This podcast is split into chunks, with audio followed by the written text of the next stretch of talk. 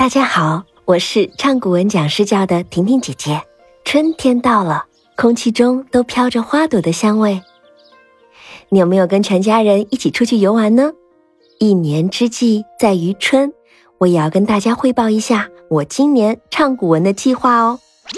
今年我会唱一些长篇的古文。四月你会听到《劝学》，五月会听到《小石潭记》。六月你会听到《岳阳楼记》，七月你将听到《桃花源记》，还有《醉翁亭记》《出师表》《兰亭集序》等等等等，是不是很期待呢？婷婷姐姐还会把课文里要背诵的篇目都唱给你听哦，像《小小的船》《气象谚语》《传统节日》等等。之前有很多大朋友、小朋友都留言，希望我能够唱出来，那我可要实力宠粉，满足大家的愿望，帮大家学得更快、更轻松。